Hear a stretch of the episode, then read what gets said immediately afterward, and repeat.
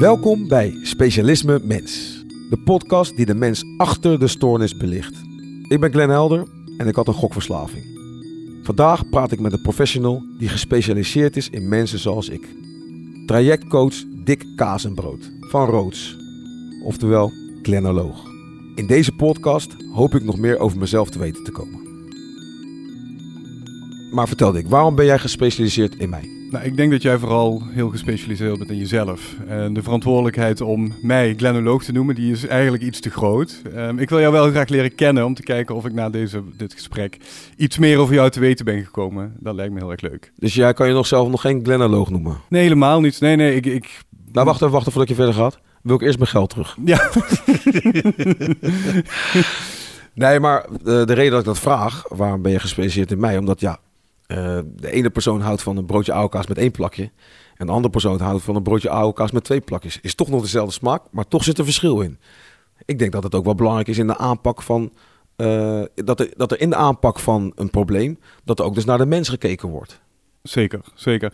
Je zou kunnen zeggen dat jij gokverslaafd bent. Maar je zou ook kunnen zeggen dat jij Glenn Helder die een gokverslaving had, bent. Hè? Dus het is een onderdeel van, uh, van jou, een klein onderdeel. Uh, er zit zoveel meer in jou en achter jou en naast jou. En het is heel interessant om daarna te gaan kijken in plaats van alleen naar de problematiek die jij ervaart in je leven. Ik denk dat je voor degene die aan het luisteren zijn, dat je, dat je bedoelt te zeggen bijvoorbeeld, want ik ben natuurlijk nu ex-gokverslaafde. Uh, maar dat je te zeggen, in de tijd dat ik gokverslaafd was, dat je bijvoorbeeld kijkt naar, nog, naar iemand met een verslaving. In plaats dat je zegt, hij is gokverslaafd. Dat je zegt, hij is een persoon met een gokverslaving. Juist, ja, zo, zo wil ik er heel graag naar kijken.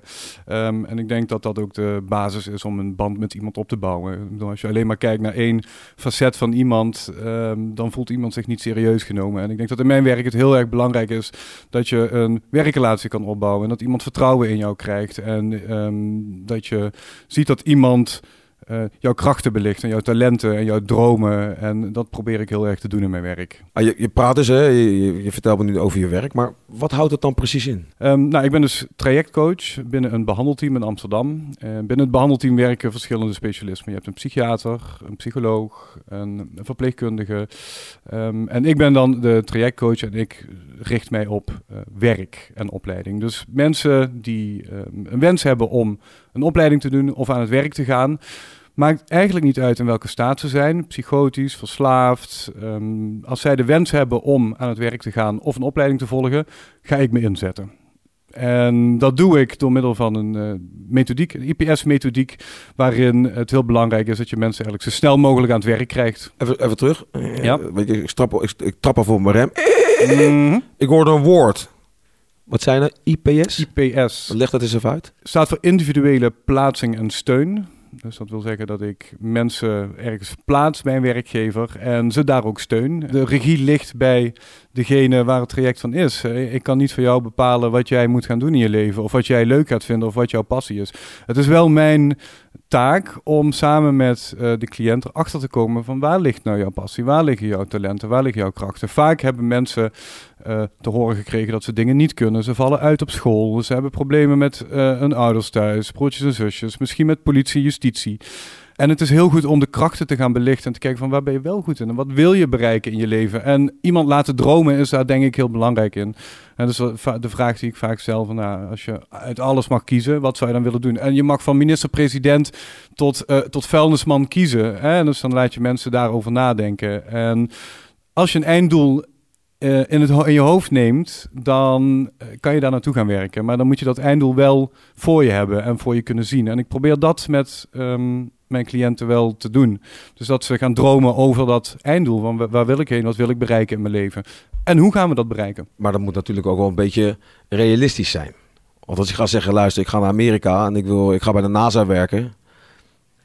Ja. Ik heb ooit een jongen gehad bijvoorbeeld die heel graag piloot wilde worden. Nou, ik wist eigenlijk al van ja, dat, dat gaat niet werken. Maar toch met hem gaan onderzoeken, wat moet je daarvoor doen? Nou, en uiteindelijk zijn we eruit op uitgekomen dat hij op Schiphol wilde werken. Want hij vond het gewoon heel erg leuk om daar te zijn. En om zijn pas te hebben. En om een pak aan te hebben. En om, um, dus die werkt nu heel tevreden op Schiphol. En ik vind dat een heel mooi voorbeeld dat je iemand serieus neemt in zijn wens. Ook al weet je misschien dat het niet helemaal realistisch is. Ik ben niet met je aan het praten, maar uh, dat meen ik echt. Ik, uh, ik hoor gewoon goede dingen.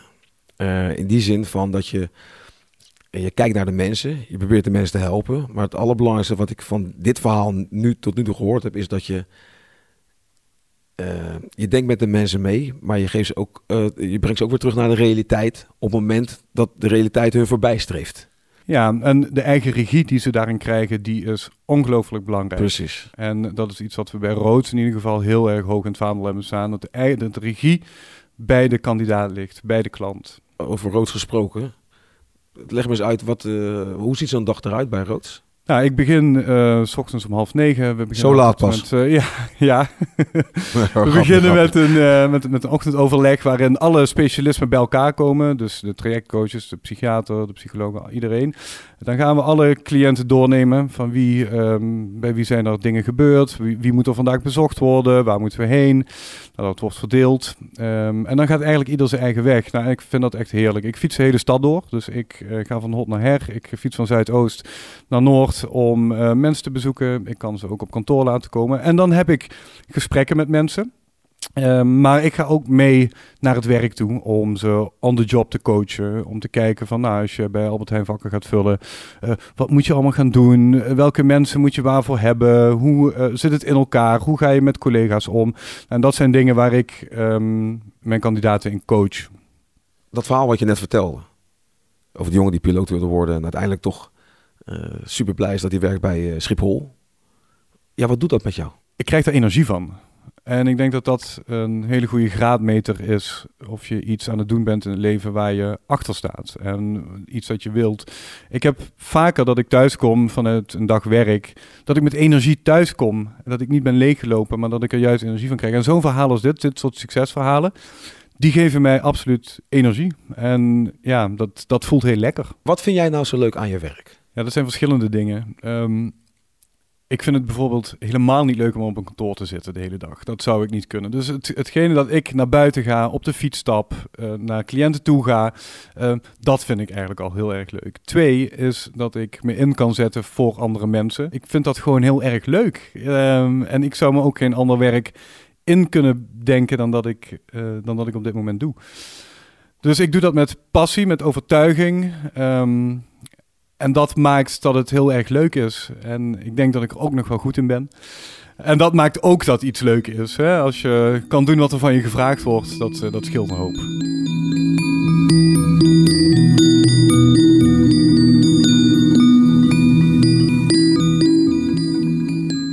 Stel, ik heb, ik heb een gokverslaving.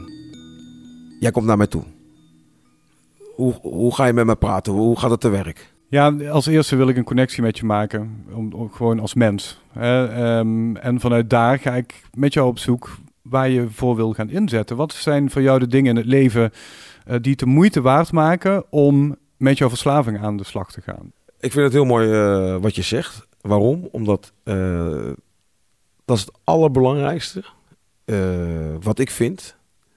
Dat progressie kan bieden of dat vooruit kan gaan bieden aan ieder zijn situatie omdat je moet iets hebben waarvoor je het dus doet. Kan je me vertellen wat voor jou die handvaten zijn geweest om de verslaving aan te pakken en eruit te kruipen? Accepteren. Ondergaan. Dat zijn de woorden die bij mij heel hoog hebben gestaan in mijn slechte eh, situatie toen de tijd. En de, de, wat mij daardoor heeft, doorheen heeft gesleept, is me om daaraan vast te houden. Want op het moment dat je of medelijden met jezelf gaat krijgen, of gaat accepteren van hey, deze situatie wel echt slecht, of van andere mensen die tegen jou praten en zeggen, oh, uh, dus allemaal andere invloeden, behalve vanuit van binnen van jouzelf, ga je makkelijker toegeven aan, ja, nou, het is toch wel een situatie, ik mag me toch wel een beetje zo voelen. Terwijl ik vind, je bent zelf verantwoordelijk voor deze situatie, dus jij gaat ook zorgen dat je uit deze situatie komt. Eigenlijk wat ik wil zeggen, alles wat er gebeurt, wat slecht gaat of het gaat in ieder geval niet meer door mij komen. Dus alles wat jij doet, moet volgens jouw handvaten moet dus, dus goed zijn. Dus wat je eigenlijk zegt, als ik het kort samenvat, is je moet geen slachtoffer zijn van wat er gebeurt in het leven, maar je moet de regisseur worden en het heft in eigen handen nemen en dingen doen die jouw herstel bevorderen in plaats van dingen die het afbreken. Perfect geantwoord. Jij mag, wat dit antwoord betreft, ben jij nu glenoloog. nou ja, dat, dat gaat, heel, gaat heel snel dan. Nee, maar dat Hey. is perfect hoe je dat antwoordt. En dat Ja. is de, basis. Wat ik me afvraag, Glenn, zie jij jezelf als ex-verslaafde of als verslaafde die eigenlijk altijd in herstel zal zijn?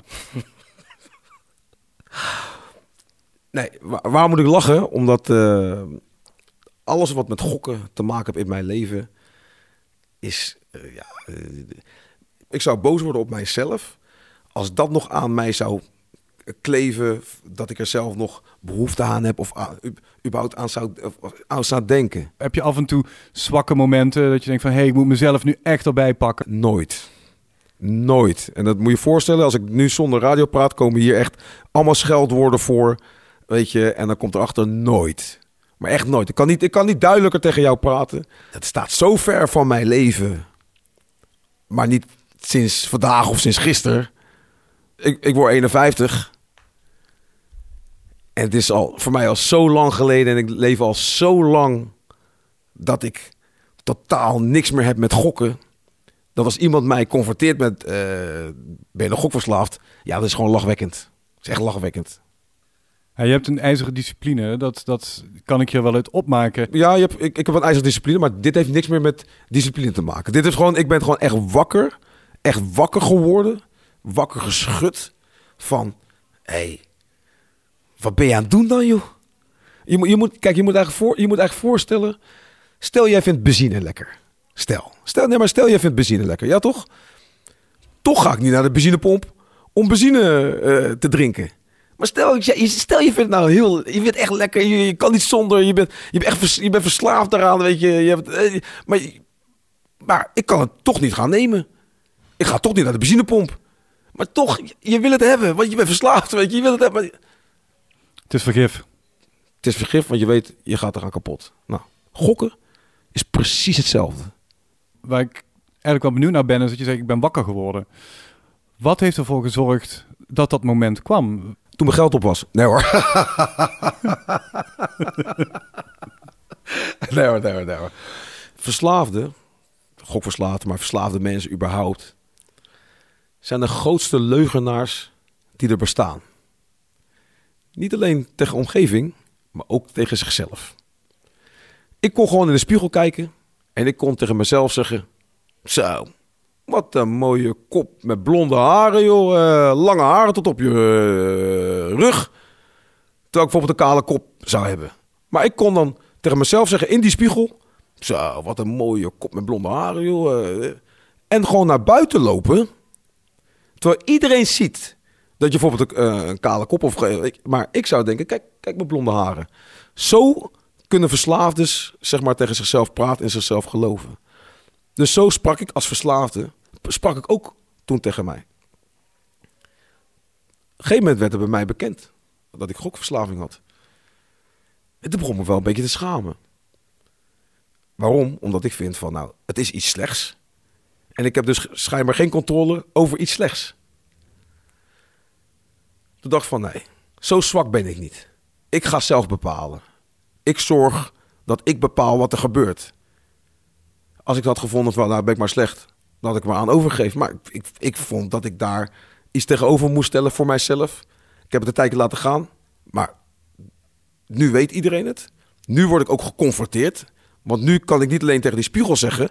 Want nu loop ik naar buiten en ik zeg: Kijk, mooie blonde kop met haren. Terwijl andere mensen zeggen: Nee, je hebt gewoon een kale kop. En toen ben ik opeens gestopt met gokken. In één keer.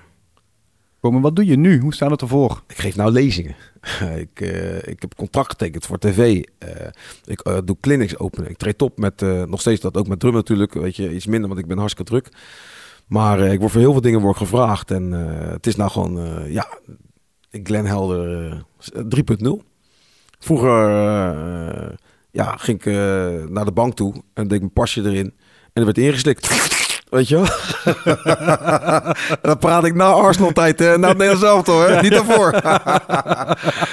en nu heb ik gewoon weer, eh, ja, ik heb gewoon mijn eigen bedrijf, weet je wel. En eh, Helder Entertainment. En, eh, ik, ja, ik ben, ben super trots, eh, ben ik daar gewoon op van, eh, van waar je vandaan weer komt. En eh, kijk, je, moet ook met sommige dingen natuurlijk ook een beetje geluk hebben, weet je. Maar de, basis is van, eh, je moet een bepaalde mentaliteit hebben om te zeggen van oké, niet lullen Glenn. En nu aanpakken. Nou, dat heb ik gedaan. Dit was Specialisme Mens. Ben jij ook een GZ-professional die de mens achter de stoornis ziet? Solliciteer dan meteen bij Arkin op werken bij arkin.nl.